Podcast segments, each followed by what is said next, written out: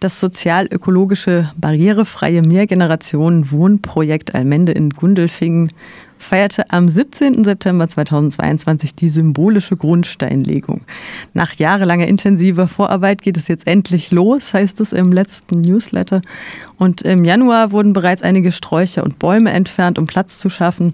Zahlreiche Bäume habt ihr aber bewusst erhalten. Und jetzt habe ich im Studio Jenny, Gitte und Simon. Hallo erstmal. Hallo. Hallo. Hallo, Maike. Ihr habt auf eurer Website ein Bautagebuch eingerichtet und da gab es ein paar Überraschungen, als die Baugrube ausgehoben wurde. Zum Beispiel ein paar Tonnen Sondermüll. Habt ihr den Boden, wie ist das denn? Habt ihr Bodenproben nehmen müssen oder wie ist das? Wir haben am 5. September angefangen mit dem Aushub der Baugrube. Auf unserem Grundstück ist ja viel Wiese, aber eben ein Teil ist eben auch äh, der Parkplatz äh, des Friedhofs gegenüber. Und unter dem Parkplatz fand sich dann überraschenderweise etwas Bauschutt und ähm, ein paar Asphaltreste. Da war dann erstmal große Aufregung. Was bedeutet das denn? Ja, es wurde nochmal neu beprobt, in einem Schnellverfahren dann auch. Und äh, ja, zu unserem großen Glück hat sich das nicht als besonders belastet herausgestellt. Es muss halt als Bauschutt und Asphalt entsorgt werden. Aber die befürchtete Sondermüllentsorgung ist eigentlich nicht nötig gewesen dann. Als wir das letzte Mal sprachen, das war im Juni, war eines der ja, dominanten Themen die gestiegenen Baukosten. Da habt ihr dann auch noch mal vermehrt dazu aufgerufen, Direktkredite ähm, zu geben. Wie ist denn gerade der Stand?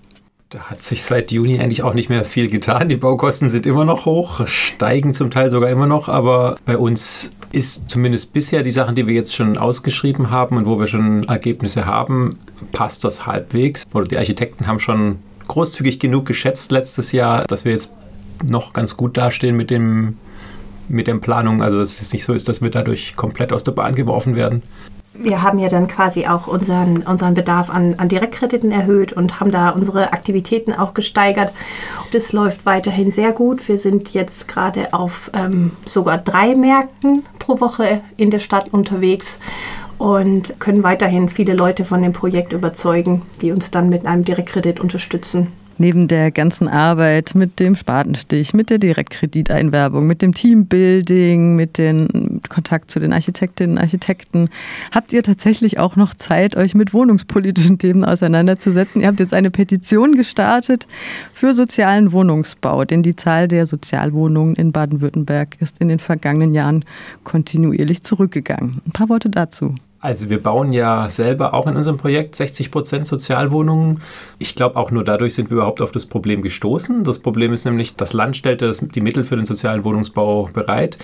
Da gab es einen Topf für dieses Jahr und dieser Topf ist schon im Juli ausgeschöpft gewesen. Das heißt, es gab, gibt oder gab einfach in dem Moment jetzt gerade kein Geld mehr. Das ist so ein bisschen unklar, wie damit umgegangen wird. Die Landesregierung selbst behauptet, es gibt keinen Förderstopp, es wird einfach weitergemacht, man kann weiter Anträge stellen, man kriegt es auch weiter ausbezahlt. Unsere Erfahrung ist aber, dass es da gerade schon Probleme gibt. Also, dass unser Antrag gerade schon eine ganze Weile da liegt und auch äh, befreundete Projekte, die eben in der gleichen Situation sind, auch das äh, mitkriegen, dass die Bearbeitung einfach gerade ja, schwierig läuft und auch eben kommuniziert wird von der, von der L-Bank, die diese Anträge eben bearbeitet, dass, dass sie im Moment nicht sagen können, wann eine Bewilligung gegeben werden kann. Und also es gibt da auf jeden Fall ein Problem. Das ist so ein bisschen eine komische Situation, dass das nicht offiziell als äh, Problem publik gemacht wird von der Regierung oder dass es keine, keine klare Ansage gibt, hey, wir haben gerade kein Geld mehr, äh, was weiß ich, so und so geht es weiter, sondern dass wir da so ein bisschen uns gerade im luftleeren Raum lässt. Da war jetzt unsere, unsere Idee, dass wir eben damit versuchen, ein bisschen an die Öffentlichkeit zu gehen mit diesem Problem, um das auch vielen Leuten bekannt zu machen und damit auch den Druck auf die Regierung erhöhen, dass, dass zumindest eine Lösung gefunden wird und äh, nicht einfach gesagt wird, es gibt kein Problem und die paar Projekte, die davon betroffen sind, die haben dann aber doch ein Problem. Um das zu machen, hatten wir jetzt vor ich weiß gar nicht mehr, vor dem Sommer oder im Sommer irgendwann eine, eine Online-Petition gestartet.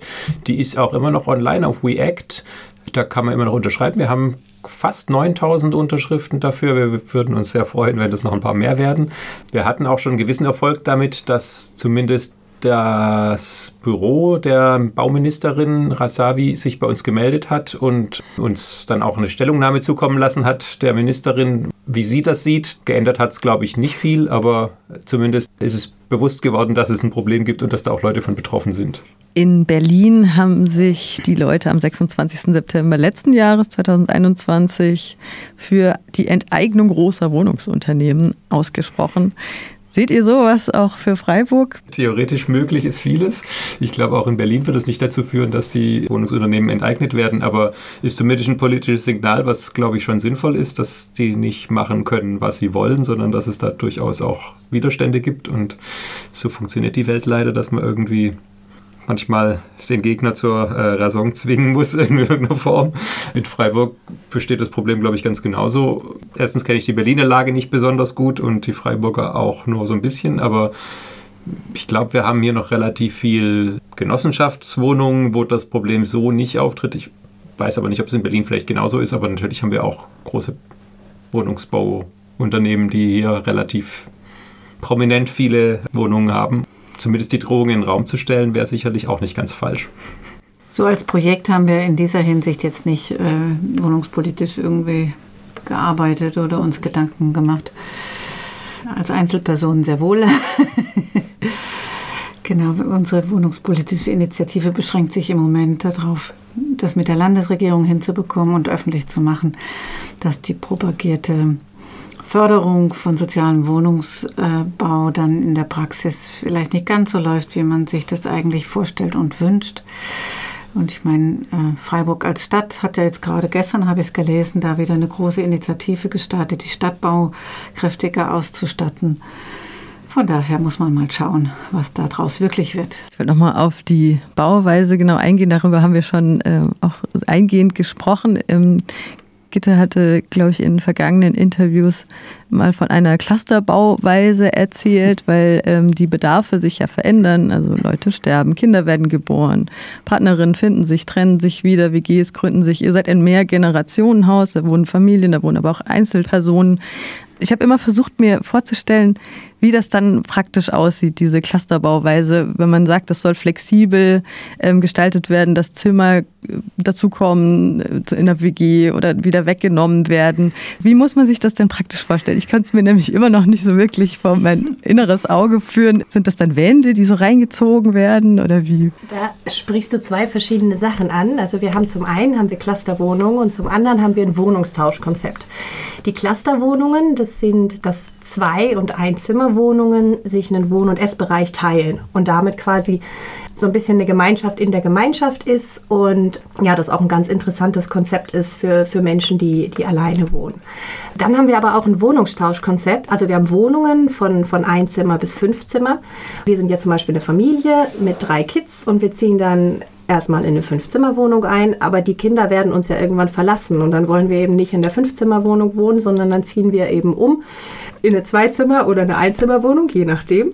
Wir haben das so von der Aufteilung der Wohnungen auch so mit eingeplant, dass das dann auch funktioniert. Also dass sich so in etwa die Zahl der Familienwohnungen mit der Zahl der ähm, Einzel- und Paarwohnungen deckt, sodass dieses Wohnungstauschkonzept dann auch funktioniert.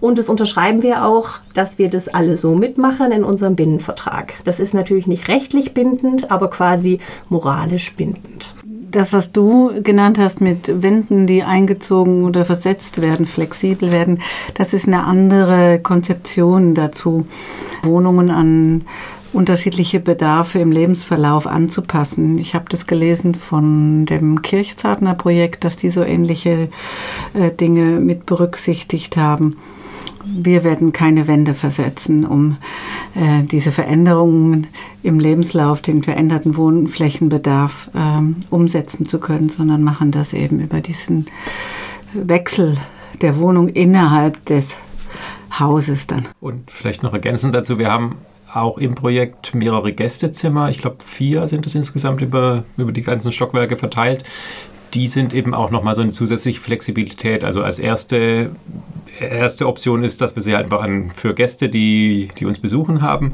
Aber es kann natürlich auch mal sein, dass, was weiß ich, irgendwie aus irgendeinem Grund eine Familie mal für eine gewisse Zeit ein Zimmer extra braucht oder sowas, dann könnte man da natürlich auch überlegen, ob man das vielleicht mal für ein paar Monate mietet, was weiß ich, man kriegt einen Austauschschüler oder irgendwie sowas, ähm, dass man in solchen Fällen eben diese Zimmer dann auch an größere Kinder oder an sonstige Mitglieder der Familie, die schon ein bisschen alleinstehender wohnen können, auch untervermieten kann.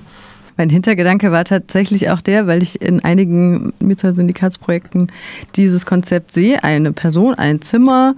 Dann gibt es aber Schwierigkeiten, das umzusetzen und teilweise steht Wohnraum leer. Ihr habt jetzt gesagt, ihr habt einen Binnenvertrag. Ich meine, das hört sich jetzt so, wie ihr das erzählt, voll schön an, aber also ich frage mich halt, wie es dann in der Praxis aussieht, wenn es dann halt ähm, vielleicht doch nicht passt, ne? wenn man vielleicht dann doch zwei Zimmer alleine haben möchte oder vier Zimmer zu zweit. Ja, es gibt ja keine Garantie dafür, oder? Das ist definitiv richtig. Also bei uns melden sich ja relativ viele Leute, die bei uns mitmachen wollen. Und dann haben wir das schon auch öfter, dass sich ein Paar meldet und sagt, sie wollen eine Vierzimmerwohnung. Das ist jetzt so beim, beim ersten Mitmachen ist es ein Ausschlusskriterium, klar. Wir sagen immer ein Zimmer pro Nase. Im späteren Zusammenleben, ganz genau, wissen wir auch noch nicht, ob das dann immer so ganz genau funktionieren wird, wie wir uns das vorstellen. Wir arbeiten daran, deshalb machen wir diesen Binnenvertrag. Es gibt jetzt auch im gesamten Mietshäuser-Syndikat so eine Gruppe äh, Binnenvertrag und was sich da so etabliert.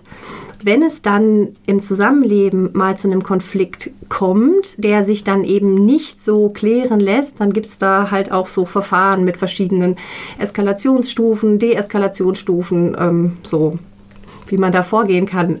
Wir werden ja 70 Leute sein und ich glaube, es wird nicht alles 100% so funktionieren, wie wir uns das vorgenommen haben, aber vielleicht muss es das auch nicht. Wir sind ja eine große Gruppe und wenn es 80 oder 90 Prozent so funktioniert, wie wir uns das vorgenommen haben, dann ist das schon super. Und ich glaube, die Gruppe muss auch resilient genug sein, um auch damit klarzukommen, dass nicht alles so laufen wird, wie wir uns das jetzt so ausmalen. Aber man muss halt groß träumen, um dann auch was umsetzen zu können. Ja, was auch noch unterstützt, dass es klappen könnte oder klappt hoffentlich dann auch, ähm, dass wir eben auch die ganze Architektur des Gebäudes schon von Anfang an so geplant haben, dass genau das das Konzept ist, in dem wir auch, äh, also indem wir kleine Privatwohnungen haben, also auch die großen Wohnungen, die Vierzimmerwohnungen oder sind jetzt nicht besonders großzügig. Und wir haben aber großzügige Gemeinschaftsflächen und dann kann man sich, glaube ich, viel leichter vorstellen, auch auf wenig Raum zu wohnen, also auf wenig privat kleinem äh, eigenem Raum, ich stelle mir vor, dass für Leute, denen das jetzt schwierig erscheint, irgendwie in einer kleinen Wohnung zu wohnen, das weniger schwierig erscheint, wenn man das ganze Projekt mitdenkt oder mit zur Verfügung hat und dann einfach trotzdem einen großen Raum irgendwo, wenn man mal einen braucht und irgendwie Platz und äh, einen Raum, wo man sich einfach wohlfühlen kann auch und nicht nur seine eigenen vier Wände, sondern eben auch noch die vielen, vielen anderen Wände von den anderen. Der nutzbare Raum soll größer sein als der eigentliche individuell bewohnte Raum. Ihr seid ja öffentlichkeitswirksam sehr aktiv, auch jetzt hier wieder im Radio. Was sind eure kommenden Termine? Wir sind natürlich, wie eben schon gesagt, wir sind weiterhin auf, auf Märkten unterwegs. Ähm, am Mittwoch kann man uns auf dem alten Viere-Bahnhof treffen. Samstags sind wir in der Vauban. Manchmal, wenn wir es schaffen, sind wir zusätzlich noch auf dem Stühlinger. Am 13. November sind wir zum offenen Sonntag in der Ökostation. Da stellen wir die Allmende vor von 14 bis 17 Uhr. Das wird ein, denke ich, sehr schöner Nachmittag mit einem Programm für große und kleine Menschen.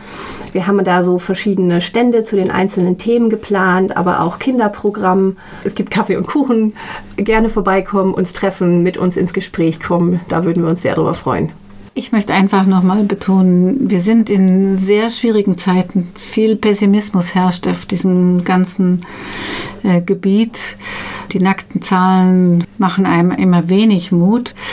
Aber ich finde, wir sind ein gutes Beispiel dafür, dass wir mit der Kraft der Solidarität und der Unterstützung von vielen Menschen auf einem guten Weg sind, diese Dinge umzusetzen, die wir doch eigentlich wollen.